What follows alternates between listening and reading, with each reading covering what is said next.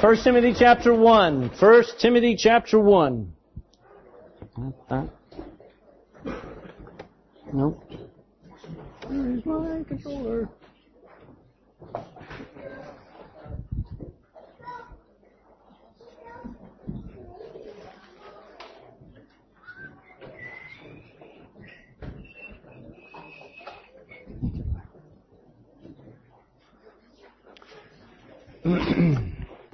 well, happy anniversary, everyone. I said that to Dina first off, and she looked at me and went, uh, what am I missing here?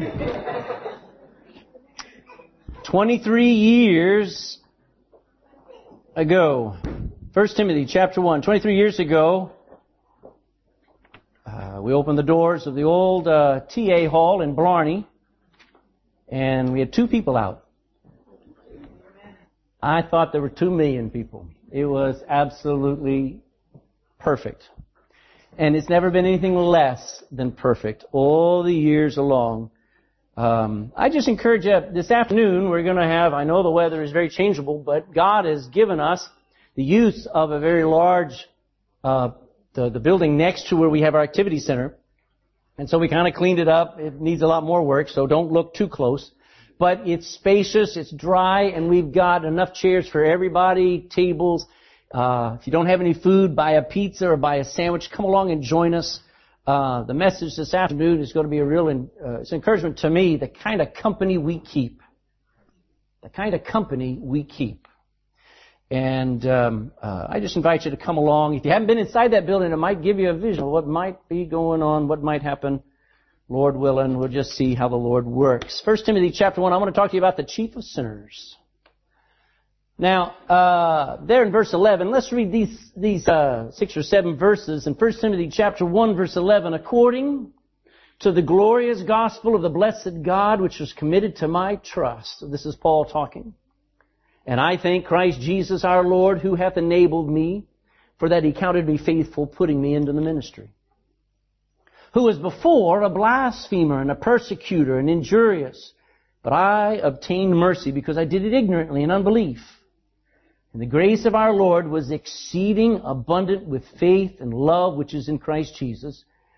This is a faithful saying and worthy of all acceptation that Christ Jesus came to the world to save sinners, mark these words, of whom I am chief.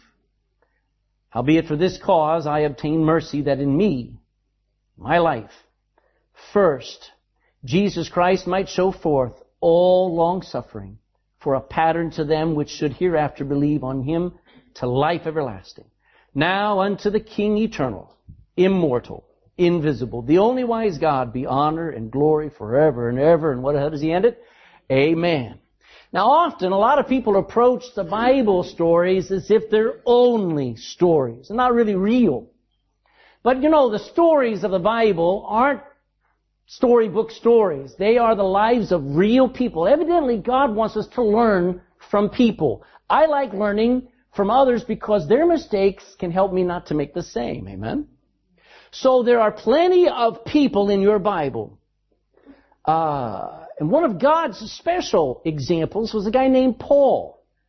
Now, Paul, one day, he sat down and he wrote that not only was he a sinner, but a great sinner. And even beyond that, he said, I'm not just a great sinner, and great means awful, but I am the chief of sinners, which is a unique phrase. How could he say that? He's, he definitely, he's not a, he's not a drug cartel leader. He's not a mass murderer. He didn't go into crowds and blow himself up. Here was a first century Christian who started churches all over the Middle East and Southern Europe. Here was a man who stood preaching the gospel before kings and princes. He endured prison cells and almost constant hardships. And yet he had the audacity to say, I am the chief of sinners. Now at first, he never really believed he was a sinner. If you had met Paul early on in his career as a Pharisee of Pharisees, he would have said, no, I'm blameless. He would have dug his heels in and said, I'm not a bad person. I'm not a sinner. But something happened to him. You know, I always come along and somebody says, Oh, I like this church. I says, All right, are you born again? Oh, I like the choir. Good. Do you know where you're going when you die? Oh wow, this is, this is, you, you preach so well, which I always worry about when they say that. Because, listen, all of that fluff doesn't matter compared to the destiny of your soul. And Paul could have, uh, uh, could have had every, and he does have everything to boast except Jesus Christ. Until one day when he meets him. And that changed his life. That made him so he understood what Jesus was all about. Let me, let me read for you a few scriptures. Matthew 18:11, Jesus said these words, "The Son of Man is come to save that which was lost." Romans 5 verse 6 says, "For when we were yet without strength in due time Christ died for the ungodly."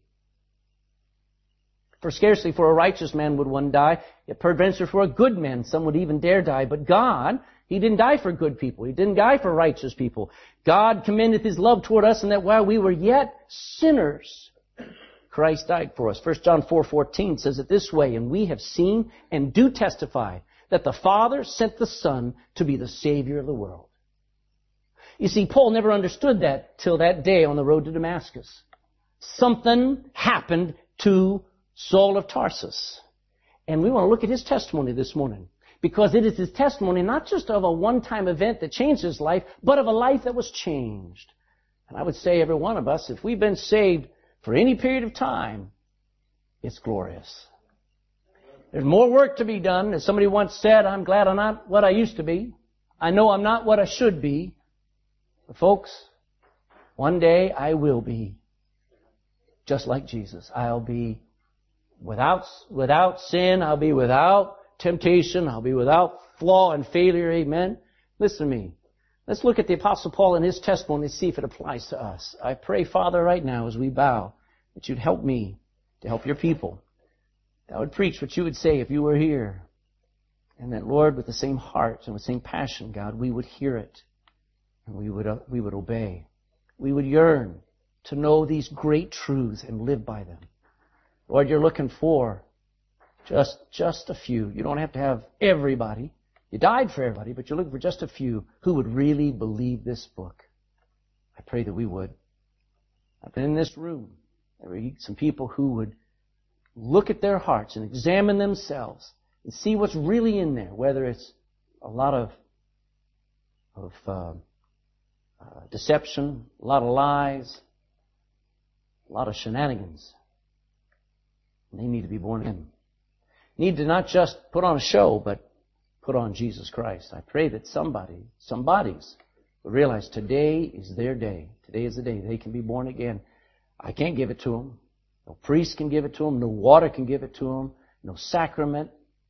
Only your Son, Father, died to give the gift of eternal life. I pray somebody takes it today in Jesus' name. Amen. All right. So look at verse 11. Let's contrast two things here. Verse 11 says this, still back in 1 Timothy chapter 1, according to, now we're going to contrast these words, the glorious gospel the blessed God which is committed to my trust. Go down to verse 15 and he says, this is a faithful saying and worthy of all acceptation. What's he saying? This is amazing. Please believe what I'm about to tell you. That Christ Jesus came to the world to save sinners. Here's his contrast. Glorious gospel chief of sinners. Isn't that a good contrast? Here you have something that is glorious, beautiful, pure, wonderful, powerful, and here's somebody who's not worth shooting. Here's somebody that is not just a sinner, not just a bad sinner, but the chief of sinners. One day they met. Isn't that wonderful? God can put opposites together. Look at your husband. Amen. Here's the apostle Paul telling us about a glorious gospel. You know, Paul loved to talk about the gospel. He loved talking about what Jesus did on the cross. Yes, there's a lot of doctrine in the New Testament. There are a lot of things that he settles and he teaches, but the thing that he keeps coming back over and over is the awesomeness, the amazing, the glorious gospel of Jesus Christ. What's the good news of Jesus? That he died for me, Paul said. It was personal. I mean, it's one thing to say, He died for a sinner like you, Bill.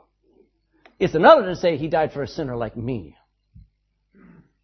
Paul loved hearing it preached, and Paul loved preaching it. It was the most powerful truth that Paul had ever heard. He had an affected life. Look back there in verse 12. it did something to him. Look what it did to him. It changed him. I thank Christ Jesus our Lord. He didn't thank his religious leaders anymore. He didn't thank the, uh, uh, uh, the Sanhedrin. He didn't thank the, uh, Gamaliel, his religious teachers. He said, I thank Christ Jesus our Lord who hath enabled me that he counted me faithful, putting me into the ministry. Who was before a blasphemer and a persecutor, injurious. But I obtained mercy because I did it ignorantly in unbelief. And the grace of our Lord was exceeding abundantly with faith and love which is in Christ Jesus. And then he caps it off. This is a faithful saying and worthy of all acceptation. Don't believe anything else except this, that Christ Jesus came to the world to save sinners, of whom I am chief. What happened here? Paul was grateful. Paul was thankful. One of the ways I know somebody's saved is they come along and says, I'm glad I'm saved. You know, if somebody came along, if you had, if you lost your kidneys, if you had kidney failure and you're on the, you're in a hospital bed and you're dying on that dialysis machine and somebody comes in there and says, I'll give you one of mine, how would you react? You'd be grateful, wouldn't you? I mean, every day you saw them, you'd have, you'd go up to them and hug them because they gave you a second chance on life. You know, when Jesus Christ died, He didn't give you a kidney, He gave you eternal life.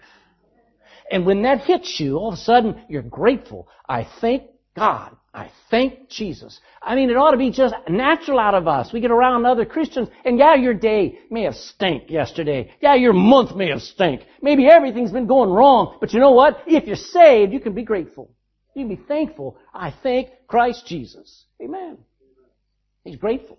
Secondly, Jesus, you know, what did Jesus give him? He gave him the gospel. And you say, how did Paul, Saul of Tarsus, hear the gospel? Every person he persecuted, they looked at Paul and they said, Paul, you need to get saved too. Paul, you need Christ. Paul, if you only knew Jesus. He heard the gospel. And a lot of you, through your workplace or whatever, you probably, uh, uh, uh, you probably have encountered one of those Jesus people. And those people who they, they seem to, they seem to hand out gospel tracts and they, they, um, uh, always talking about God is good and all this stuff. And you know what God's doing? When they hand you a gospel tract, He's giving you a chance. You remember somebody giving, I, I, uh, I never had anybody that I remember ever giving me the gospel. Nobody, nobody came up to me and says, Craig, you're lost, you need to be found. You need to be born again until back in March of 1980. Thank God for somebody who gave me the gospel. And by the way, it wasn't really them. You know who it was? It was Jesus Christ. He motivated some woman to look beyond a long-haired hippie and says, that bird needs saved. Amen. Jesus, what had Jesus done for him? Gave him the gospel. He enabled Paul. You know, Paul, I guarantee you, you met Paul before he met Jesus Christ. He had the sourest face. He had the angriest countenance. His only joy was getting people to curse the name of Jesus Christ. You ever know anybody like that? He was so miserable in his religion, so miserable in his self-righteous, so miserable in himself that his only joy was when he hurt other people. Now I guarantee you, he laughed, he loved the unlovable, and he got on with the unget-onable, and he served under intense hardship because he they're in prison. You know what he did when he was with Silas? When he had nothing but whelps on his back and rats on his toes. Do you know what he did there in that prison? He sang. What would do that to him? Jesus told him. You say, I lost my song. Ask God for it back. He'll give it to you. Put Paul in the ministry. You know, I, I, I still don't understand why people don't, don't understand the ministry. I think, folks, Paul thought it was the highest ministry you could be called to. I still believe it's the highest ministry you can be called to. To Paul, Peter, James, John, Matthew, Bartholomew, Philip, Stephen, they had the best jobs. They got to all day, every day serve God. They didn't have to, they didn't have to worry about all the problems of politics, didn't have to worry about all the problems of the economy. He wanted to see souls saved. He wanted to get the gospel out. He wanted churches to be started. It burdened him to, to stay excited because it was the greatest thing you could ever do. I pity Theresa May. I mean, the, the, the, the turnaround of events in politics. Whatever your side in on that mess there in, in the UK with all the pressure, can you imagine calling that uh, a high calling? Dealing with politics, people quitting on you, jumping ship, turning on you, calling you to quit. Let me tell you, there's one person who called me and he'll never ask me to quit. Amen. Folks, let me tell you this real plain and simple. What I get to do every Sunday, what I get to do every Monday, Tuesday, Wednesday, Thursday, Friday, Saturday, and Sunday again is the greatest thing on earth. And Paul said, I thank God that He enabled me, putting me in the ministry. You say, all I can do is teach Sunday school. You're in a good place. All I can do is welcome people at the door. You're in a good place. All I can do is hand out a gospel track on Saturday and invite people out to church. That's the ministry. It's a great thing. It's a great thing, folks. One other thing that just jumps out of here, he realizes, look down there, he says, uh, verse 16, for this reason I realize why God saved me, why I obtained mercy, that in me, first, Jesus Christ might show forth all long suffering. Think about that. Jesus would show how much he had to put up with me. So that people would be encouraged. Well, if Jesus could put up with the likes of Paul, I guess he can put up with me. Amen for a pattern to them which should hereafter believe on him unto life everlasting. Paul says, I'm needed. I need to be in church on Sunday so that somebody can say, he's staying faithful. The joy's still there. She's still reading her Bible. She's still going after her neighbors. You see, you see, when you got saved, God said, I got a job for you to do. And Paul said, the reason why I'm still around is because people need to see somebody, no matter how low I go, no matter how much I endure, they need to see me staying faithful. And that's true in this church. 23 years. You know what? We need to stay faithful. We need to stay the course. We need to finish our course till the rapture. Now, what was Paul before conversion? Go back to the verse 12. There are four things he describes here in verse 12. He says, I thank Christ Jesus our Lord who hath enabled me, for he counted me faithful, putting me into the ministry. Well, what was he before he got into the ministry? Verse 13, who was before a blasphemer and a persecutor and injurious. But I obtained mercy because I did it ignorantly in unbelief. Four things. I know you're in Timothy, but go to the left and find Philippians chapter 3, and I'll show you where he describes in a little more detail just how wicked he was. Philippians chapter 3, verse 4. You know what Paul was, first off? He was blindly religious. He was caught up in everything about himself and what he had done for God. You know what I get excited about? What he did for me. If you're saved, it's because he died. Not because you prayed a prayer, not because you did any good works. It's because he reached out and you cried out and the two of you met and He saved you. Look in uh, Philippians chapter 3 and verse, what I say? 4. Though I might also have confidence in the flesh, if any other man thinketh that he hath whereof he might trust in the flesh, I more. Look what he trusted in. Look what he was so proud of. Circumcised the eighth day of the stock of Israel, the tribe of, of Benjamin. And Hebrew of the Hebrews. As touching the law, I was a Pharisee. Concerning zeal, I persecuted the church. Touching the righteousness which is in the law, I was blameless. That's pretty intense. That's pretty good. If, if God were to count effort, he'd get an A plus plus plus. If God were to count effort. But he doesn't, by the way. but you see, my Bible tells me there is none righteous. No, not one. All have sinned and come short of the glory of God. You know what Paul was? On the outward, he looked like a pretty good person. On the outward, he was very religious. But on the inward, he was a secret sinner. Just like you. There are things that you do that nobody else knows about. There are things you think about that you're ashamed of. Paul had the same sins, the same, remember what he calls himself? Chiefest of what? Of sinners. You see, he finally was honest with, you don't know me.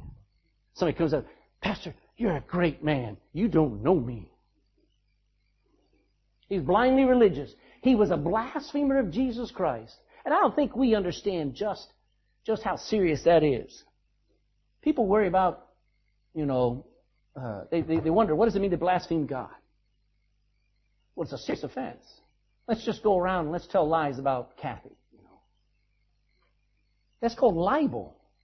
To misrepresent somebody, to tell something that's not true about them, is what people do about God.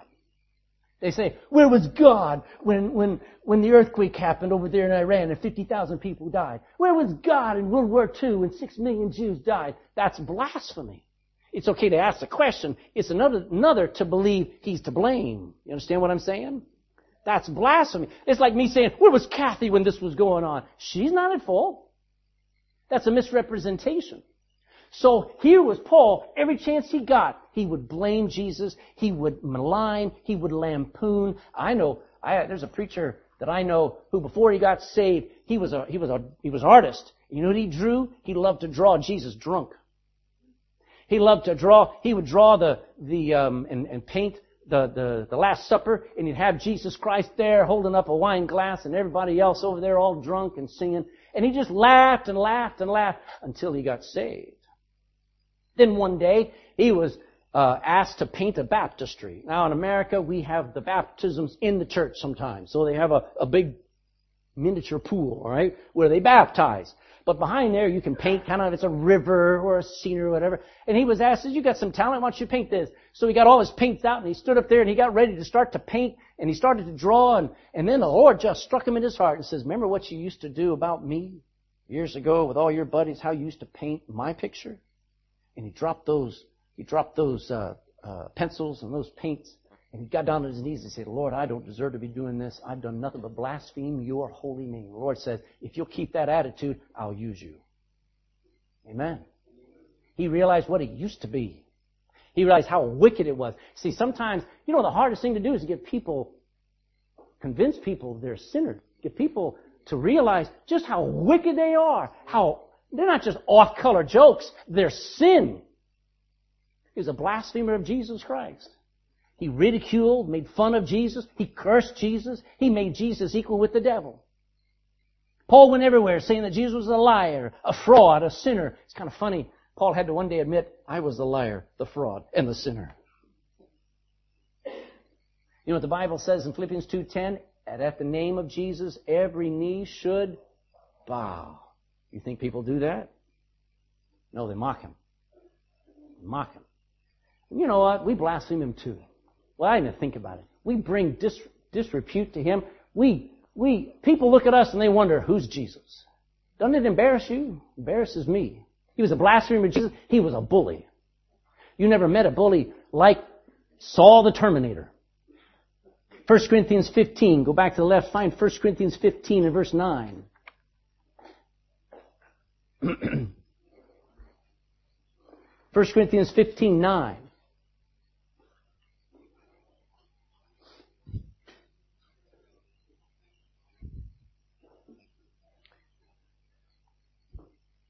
For I am least of the apostles and am not meet, I'm not fit to be called an apostle because I persecuted the church of God.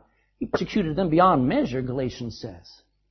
Thousands of, of believers back then lived in fear of their life if they ever heard that Paul was in town. He put believers in prison. He physically hurt people. He tortured them. I wish I could take, if you know anything of your New Testament, he actually tortured Christians. He put them to death. He gave his voice against those who were, who were living the gospel, encouraging those who were stoning them, all in the name of his God. Folks, this is a dangerous guy. He's the bully of bullies. Do you know the worst of it? He was an unbeliever. He trusted his own goodness and his own righteousness. It's called self-righteousness. I don't need Jesus people do you know who say, I don't need to go to church. I don't need the Bible. I don't need Jesus. I don't need a Savior. That'll send anybody to hell. Amen? And when somebody finally gets saved, you know, they look back and say, well, I wasn't that bad of a person, but you know what? I was an unbeliever. I rejected the Bible. I did, I decided not to believe it. Now, um, Paul now understood what it meant to be a sinner. Now, if I asked you, what do you think it means to be a sinner? I know what you'd say. You'd say, oh, it's somebody that's really bad. Someone who's done some really bad stuff, Pastor. What you mean is somebody who's more evil than you. That's what sinner is. You know what the Bible says sin is? Is the transgression of the law. Sin is the breaking of God's law. It is these words. It is rebellion against God. It is the willful choice to disobey what God says to do. We go our own way. I mean, we expect it of little children. We expect to deal with disobedience in little children, the age of Connor or the age of Haley. You say, Haley, sit down. She stands up. You say, Connor, pick that up, and Connor walks away. but you know, when you're dealing with grown people and you say, you must be born again, and they walk away and they go, that is what a sinner is. You say, well, they didn't kill anybody. God said it. You better do it. When we break any law of God, it is a sin. When you lie to anyone, when you steal from any, well, you don't understand. My boss doesn't need this. You're a thief. When you lust in your heart, when you covet something, when you dishonor your parents' rules, I just don't understand my parents' rules. You'll never understand them till you is one. Well, get over it. Skipping worship on Sunday for a ball game. See, God said not forsaking the assembling of ourselves together. Amen? You say, well, I'm just missing church. You're missing the family. You're missing what God says. I don't make the rules. I yearn for you to be here. It's like mama preparing a big Christmas dinner and only three show up when you got twelve. Some of you may understand that. Those are sins. Sinning is not just when you murder somebody. Not just when you have a couple of whores on the side. It's when we break any law of God. And there's some pretty awful sinners in the Bible. Remember the list? Adam and Eve. Cain murdered his own brother in his cold, cold blood. Noah got drunk right after the flood. Abraham shacked up with a servant woman to try and get a baby. Lot trashed his relationship with God for the world's wealth and success. Moses murdered a man while trying to be a great leader. King David committed adultery and then covered it up with a lie and then a murder. Solomon, here's the most stupid of all, he married 700 women. And then decided I need 300 girlfriends on top. And then he ended up worshiping hundreds of false gods. And then that's just Old Testament. What about Peter cursing the name of Jesus Christ, denying ever even knowing him? No wonder people don't want to be known as sinners. It's pretty heinous. It's pretty hideous to be one. But Paul didn't just understand what it meant to be a sinner. sinner. He saw himself as heap big chief of sinners. What does that mean? I like this. Chief usually is thought of as being the most important one. You know, the head of uh, the, the, the best or the top, like an Indian chief would be the leader of his tribe. But chief of sinners says the opposite. Paul is saying, I'm first in line of sinners. I'm the head of all sinners. I'm, I'm the most awful of sinners. In other words, he's saying this, if you want to know what a sinner is and what a sinner can do, I'm the chief of them. There's no better example of what a sinner is than me, Paul says. This is, this is somebody who saw himself as the chief of sinners, which meant he was the worst. How do you see yourself? I wish I could, I wish I could tell you what I know you want God to say. But you won't believe me. You want God to say you're not that bad of a person. You want God to pat you on the back saying, you're good, you're doing fine, just keep going. That's what we want. But you won't believe me. But Paul understood it. Paul understood there is nothing good in me. I'm the worst. No, I didn't do what Solomon did. No, I didn't do what Cain did to his brother. But I tell you this, Paul said I did worse. And this is the beginning, this is the foundation of Christianity is I am a sinner. His, his son, his Lamb of God is my Savior. And that's all that we need to glory When we understand just how nothing we are and all that He had to do for us, it makes Christianity real simple and makes it real good. You see, when you realize just who Jesus is and how perfect He is and how holy He is, it'll cut you to the heart. You'll realize just how imperfect you are, how unholy you are. Paul discovered he had been blind, blindly religious, a blasphemer, a bully, and an unbeliever, a Bible rejecter. You say, well, those aren't my sins. I bet you've got some of your own. But then something wonderful happened. See, Paul realized I shouldn't be saved. How could God save a wretch like me? How, I'm the chief of sinners. Why? But I, but you see, Paul can balance it out saying, Christ Jesus came to the world to save sinners. Isn't that good news? You see what the gospel is? The gospel is all about Christ dying for sinners. And as wicked, as low, as vile as we may be, that's who he came to save. And that's what happened to Paul. You see, let me talk about his conversion. Still back in 1 Timothy chapter 1.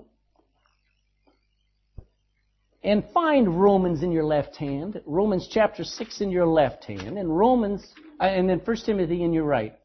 Romans chapter 6 and 1 Timothy. Back in 1 Timothy. Starting first in 1 Timothy 1.15. This is a faithful saying and worthy of all acceptation that Christ Jesus came to the world to save sinners of whom I am chief. Howbeit for this cause I obtained mercy. I didn't get what I deserved. That in me first Jesus Christ might show forth all long suffering. For a pattern to them which should hereafter believe. That's me. He's a good pattern for me who would believe on him to life everlasting. You see, in reality, Paul had a past. Would you agree? He couldn't undo the past, could he? But you know what's wonderful about Paul's past? You ready? It's real deep. Hold on. It was in the past now. The past was in the past. Go to Romans chapter 6 verse 17. Romans chapter 6 and verse 17. Here's Paul thanking God again. Romans chapter 6 verse 17. But God be thanked that ye were the servants of sin but ye have obeyed from the heart that form of doctrine which was delivered you. Being then made free from sin, ye became the servants now of. Some of you have read it. Verse 19, I speak after the manner of men. I talk like a normal guy because of the infirmity of your flesh, because of the weakness of your sinful flesh. For as ye have yielded in the past your members, all of your fingers, your toes, your eyes, your ears, because you've yielded all of those members, servants to uncleanness, to unholiness, and to iniquity unto iniquity, even so now choose to yield your members as servants to righteousness all the way to holiness. Paul, Paul's telling us, hey, you don't have to live the way you used to. You can, go right ahead. I think you're stupid. A man who's poor, a woman who has nothing, lives on the street, somebody comes along and says, we've got a house for you, we've got a family, people people uh, uh, have uh, opened up their home and um, uh, they've got clothes for you. You've got your own room, en suite. You've got uh, uh, you've got a job waiting for you. You've got a, a second chance. That person moves into the house and looks at that bed and says, "No, I'll go back out on the street." What would you think of? Stupid, huh? Amen. Why would you do that? And yet, why do Christians still keep going back to the old sins? when you're free. The past is in the past. You don't have to drag it up into the present. Paul had a past that was in the past. But what changed him? How do you get to that place? I love this part. Amazing grace. You don't figure it out. You can't just do it. It's God's grace. It's a constant kindness. See, God is long suffering to sinners, isn't He? You ever fail, Bill? Don't ask your wife. You're not sure. All right. Now ask your wife. Anyway. God's grace. Folks, the only reason why you're not dead right now is because God says, I'll give another chance. That's grace. Amen. Why, what could change Paul? Grace. Grace changed Paul. Is that on here? No. The gospel changed Paul. He believed it. You know, some of you know the gospel inside and out. Christ died for our sins, was buried according to the scriptures, rose again uh, three days later is our justification. You know the gospel, you just haven't believed it. Bothers me. The gospel will change anybody if you believe it. God's mercy. You know what Paul deserved? You know how many hundreds, if not thousands of people he was part of persecuting and hurting and destroying their lives? Forcing people to blaspheme Jesus takes a lot of effort. He ruined people's lives. He should have gone to hell. God's mercy gave him eternal life. One other thing he describes there in 1 Timothy is the love of Christ. I don't understand the holy and righteous God. I don't understand the perfection of His wisdom, the perfection of His laws. I disagree with them. I don't like some of them. Are you with me? But you know what? I can relate to the love of Christ. I can take His laws, I can take His word, because I know He loves me, and He doesn't do anything that's stupid towards me. He doesn't do anything that's wrong towards me. He's right. And so I accept everything He gives me because He loves me. What changed Paul? The love of Christ. How? How do you convert a killer into a preacher? Well, the first thing that happens is he's been forced to accept he'd been wrong. Guess what he has to accept on the road to, uh, to Damascus when he's fallen off that horse and looking up into the light that's brighter than the sun? You know, he had to accept he was wrong. And by the way, ladies, he was a man accepting that he was wrong. That's a miracle. Come on, ladies. That was a good, that was a good statement. Amen. He had to accept, you are alive. You are Lord. You're the Messiah. I was wrong. Amen. Amen. You know how you get changed? The first thing that happens for you to be changed, men or women, is accept I'm wrong. I've done wrong. I was wrong about Christians. I was wrong about myself. I'm a sinner. He then, now this is the greatest thing. The person he hated the most, the person he had tried to hurt the most, the person he had made fun of the most, he threw himself on the mercy of him. He said, Will you take me? Could you use me? What would you want me to do? Isn't that awesome? I mean, to walk up to your worst enemy. To Paul, Jesus was the enemy. He walked up to him, so to speak, and he says, I trust you. You see, the fear of God when you realize just how powerful He is and how much authority He has to, to wipe you out in one breath, makes you realize, you know, if I just get close to Him, maybe He'll keep me alive. He threw himself on the mercy of the very one he had cursed. And that changed Paul. Now, let's keep going. Paul was changed. Paul was changed. You know how he, he got changed? Let's say this. What did he become? First of all, he did not become perfect.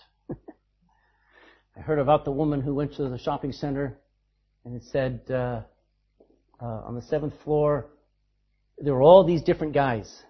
You know, the normal guy. I can't remember. I wish I knew it. And the the uh, the better guy. That, and it described the husbands. You know, um, the first guy was a guy who who didn't take a shower but once a week, and he he he loved working with pigs and he basically gambled and he got drunk. And on level two was another kind of guy. And each time it was better. But on level seven was the perfect man. So guess where all the women went? When they got up there, it was the roof. anyway, here's the point. Here's the point. What, there is no floor for perfect men. Amen. There are no perfect men. Here's the point. Uh, I wish I could say the Bible says that we're perfect when we first get saved. I wish we could, I wish we could say that there's no more sin, no more struggle, but that's not true. When you got saved, you weren't made perfect. But from the moment that Paul met Jesus Christ, he was a new creature. He was a new person. If you're not even the slightest bit different now than you were before you got saved, I gotta ask you, did you get saved? It has to change you. It has to. He was a new creature. He was no longer powerless against his old nature. Every one of us have bad habits. Every one of us. Look at your kids. They're copying all your bad habits, by the way. My grandkids, I'm watching. Whenever I say something, Connor's up there and he'll say the same thing. I go, gotta watch what I say, man. Everyone has got bad habits. Once you got saved, you now are, you now have power against those bad habits. He was able to live free from sins that had ruled, ruled his life. His religion only made him a killer. His successes only made him prouder. His, his Bible was only a tool to manipulate and control others. But now, you know what? This guy was free. Able to live free from the sins that had ruled his life. All because he was forgiven. See, the world spends a lot of time trying to play down our guilt. Do you not agree that guilt's a hard thing to deal with? You ever struggle with guilt? Probably are. One of the most powerful events is when you get forgiven. You know what the world says? You didn't do anything wrong. You're not that bad. Here, take this pill, you'll feel better. What are they covering? Our guilt. You know how to deal with guilt? Get forgiven. You say, well, my, my, my kids won't forgive me. My husband won't forgive me. My parents won't forgive. My kids, they, they don't understand. I know they won't understand, but there's one who does understand, and he will forgive. You get his forgiveness, that stuff will fall in line one day. And because Jesus became his life, Paul says this in Galatians 2:20, I am crucified with Christ. Nevertheless I live, yet not I, but Christ liveth in me. The life which I now live, I live by the faith of the Son of God. I live by His faith, who loved me and gave Himself for me. That'll change anybody. If your Christianity is Christ in you, if you love the life that He gives you, I don't care if it's waking up to a, to trouble or disaster, say, Lord, I love you. You think this is good? I'll take it as good. That'll change your life. From that moment on, Paul was a Christian. He was now two people in one. I just want to say this and pass it on. Maybe another time we'll be able to deal with it, but maybe it'll help you. He was still a sinner. Listen to his own words. He says, Christ Jesus came into the world to save sinners, of whom I was chief. I am chief. Don't you start to believe this thought that, you know what, I'm not so bad anymore. You're still vile, wicked, lying, thieving scum. Amen. The millennials don't get that. Young people don't think they're that bad. Let me tell you, we're wicked. One of these days, folks, one of these days, we're going to be free from all this. Until then, I still struggle with me. I'm still a sinner. I'm still temptable. Are you temptable, Brother Dan? Amen. Still wrestling against temptation. You'll wrestle with temptations for the rest of your life. Still struggling against the, struggling against the urge to quit, to get angry, get frustrated people you're still a sinner. You're free from the dominion. It does not control you, but you can't, you, you can't uh, expect that all the pull, all the lure, all of the uh, um, uh, the interest that we have. You get around an angry person, you know what you get? Angry. You ever notice that? It's still in us. It's still in us. Still unable to be perfect. Paul never attained perfection, he said. He described himself over there in 1 Corinthians, he said, I am the least of all the apostles. He even says this in Ephesians. He says, I am less than the least of all saints. That's, folks, you never come to this place, Pastor, you must have sin under control. You must be this per- very perfect person. No, I'm not. I have sins under control, but I'm still a sinner. And if you look real close, you'll still see me mess up. That's why I don't let you see real close. You know? Christians, don't fool yourself because you're not fooling anybody in this room. You're still a sinner. You're still a sinner, even after salvation. But here's the good part. You're saved. 1 Corinthians. Quickly, go to 1 Corinthians. I gotta finish this. 1 Corinthians chapter 1 verse 18.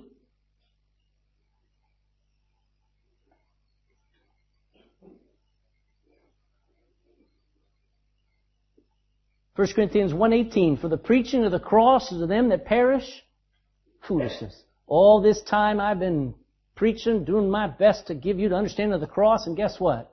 There's still some of you going, nah, nah, that's for somebody else. But you know what? Unto us, which are saved, you know what it is? It's the power of God. Because if we realize, I ain't what I should be, but I am saved. I'm saved. That's why we sing that song, Glory, I'm saved, glory, I'm saved. My sins are all pardoned, my guilt is all gone. You know, when that hits you, you'll sing it like you mean it. Not only was he still a sinner, but he was saved. Let me finish up. Go to 2 Corinthians and we'll be done. 2 Corinthians chapter 6. Maybe all about, all this talk about sin describes you. 2 Corinthians chapter 6 verse 2. Say, you know what, if I could just, how many you, when you were a kid, you got a, you got a statement from the teacher. We call it a report card in America. What do they call it here? That's the same, right? Get a report card. And it had E's and A's and B's. There was one letter that was really bad to get. I don't know, do they give them anymore? I'm almost expecting they don't put F on there anymore. For failure. But let me tell you, you got one of those, you didn't show daddy, did you? You sort of lost it. You fed it to the dog before you got home. Anything but own up to the fact that you failed. You know what church happens to do? It exposes us. That report card gets evident. Outside you may be a nice guy or a nice girl, a religious person. But inside you're a secret sinner. Inside you're a blasphemer. You're a bully. Anybody doesn't, exam, uh, doesn't believe exactly like you, you argue with them, you treat them like dirt. And an unbeliever. You only like the Bible parts that you like. Maybe that describes you. If that describes you, then you're in a mess. Don't kid yourself. You say, well, I'm not that bad. I've never murdered anybody. You thought about it. You know what the Bible says? 2 Corinthians chapter 6, verse 2, For he saith, this is God talking, I have heard thee in the time accepted. I've heard you. This is, this is God saying that I've heard you when you cried out to me. And in the day of salvation have I succored thee. I helped thee. Behold, now is the accepted time. Behold, now is the day of salvation. It's time to get saved. You know what's great? God will help you. So I don't know how to pray. He'll help you pray. Just start. Well, I don't know how to ask. Just ask. You ever stood in front of Burger King? No, I don't know ask for a burger. They'll help you. You want one, two, three, four, with or without ketchup. You know what? If you try to get saved, if you, I don't, there's no exact words you say. There's no direction you pray to. There's a heart that cries out in desperation saying, I'm chief of sinners! I don't want to go to hell. I don't deserve heaven, but I don't want to miss Jesus. I want what Christianity means to follow Christ. That'll work. That'll work. You say, I didn't pray to, what, what you pray doesn't matter is what you want. Do you understand what I'm saying? It's time to get saved. We live in an age where psh, hardest things to get people to pray. They'd rather be, they'd rather remain blindly religious. They'd rather blaspheme the name of Jesus Christ by their personal lives and wicked thoughts, wicked speech. You know, you're failing in what matters most if you're not born again. Come to this church all you want. I'm glad you're here. One of these days you're going to have to own up to the fact that coming here doesn't get you there. Christian, maybe you're struggling with that old part of you that still sins and struggles with temptations, let me tell you this. You need to believe these three things. Number one, Jesus died for you while you were yet a sinner. He loved you when you were ungodly. And He took the place of unworthy, wicked people like you and me. If He loved you when you were that wicked, He still loves you. Amen. Amen. What are you going to do? He did not make you perfect and sinless. He just gave you Himself. You're going to lie to yourself that you're not really, not really that bad? Or you accept the reality that you're pretty wicked. And God loves you. Wants to save you. If you're not saved, can't help you. You gotta get in. You gotta make the choice yourself. I wish I could make the choice for you. You know Paul said? I, w- I could wish myself to be accursed of God. I could wish myself to go to hell if it would save my people. But me doing anything can't fix you. Christ did if you want it. Would we'll you stand and bow, every head bowed, every eye closed. Father, the message has always been the same. Looking unto Jesus, the author and the finisher of our faith, who for the joy that was set before him, he endured the cross for us. Well, we didn't deserve it. We didn't even want it, but we needed it. And this morning, after 23 years, still the same message, still the same desire that the lost would be saved. that Christians would be encouraged, that the Bible would be preached, and that people would get right. Lord, help us to not worry about being perfect. I'm so sick of people saying and talking about all the problems in ourselves. Can we not talk about how perfect Jesus is and how perfect our forgiveness is and how powerful the gospel is? I want to be like I used to be. So Lord, keep me on the straight and narrow. Keep me following Jesus.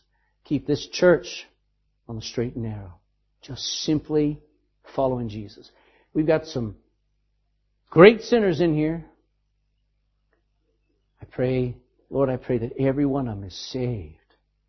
Don't let any of this group of people, don't let any of them go to hell, Lord. Don't let any of them miss Christ. Don't let any miss the opportunity today to cry out to you. Because you will hear and you will succor, you will help, and you will save somebody today. If they would do that, let them have the courage to stand up and announce it and say, I trust Jesus Christ. I'm living for Him from this day forward. And the rest of us, may we decide, you know what? Even after all these years, I can say, Christ Jesus in the world to save sinners like me. As messed up as I am, He's still long suffering towards me. May He use me as I serve Him for the rest of my life. In Jesus' name, amen.